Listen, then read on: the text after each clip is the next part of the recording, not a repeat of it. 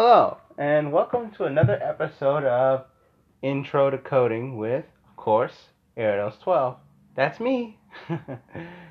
Anyways, today we are going to be doing, I believe it's called loops. Loops are basically um, ways of coding, or actually, they're like statements, really. But mainly they're used to repeat something. For example, if I wanted to do something for a certain amount of times, like for example, maybe uh, concatenate a bunch of strings, even though there's a simple way in Lua called string.rep, doesn't mean that there isn't a way to do that with a for loop. The for loop, you can do it like this. For, you put i equals, and usually in languages that are C, C based, it's zero. But in some languages like Lua, it's one. And then the next thing, usually in C languages, it's i is less than, and then you put the number in which you want to actually get to. But in Lua, it's the number straight up.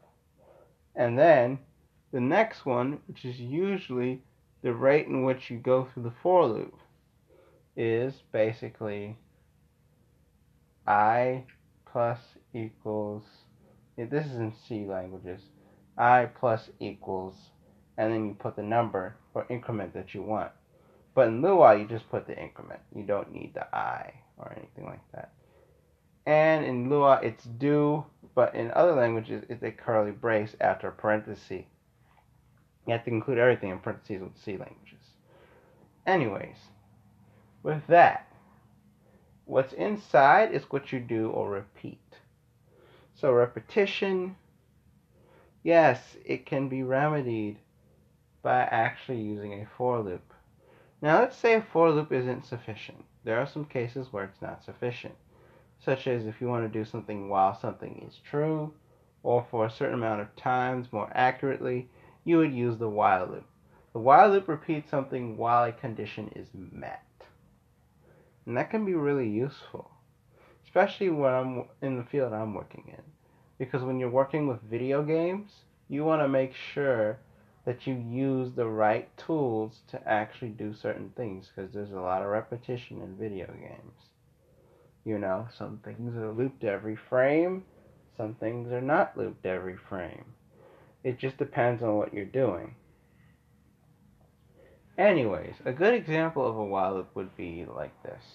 While, and in some cases you can use true, but I would like to use a condition because it prevents what is the bane of this loop, which is an infinite loop. Infinite loop can be dangerous because it can crash your computer. Remember that. That is one thing you do not allow is an infinite loop. Because an infinite loop is just that dangerous. I mean, sheesh. If it crashes machines, then what's the point? So, the next thing to say about that would be there's another loop out there that is rare. It's only seen in certain languages like base like basic or maybe even um, Lua. So this is called a repeat loop. And basically you repeat something until the condition is met. The difference between repeat and while is that repeat does things until the condition is met, while does things while the condition is met. So that makes total sense. Anyways, let's move on. So I think we covered all the loops that we need to cover today. Um, yeah.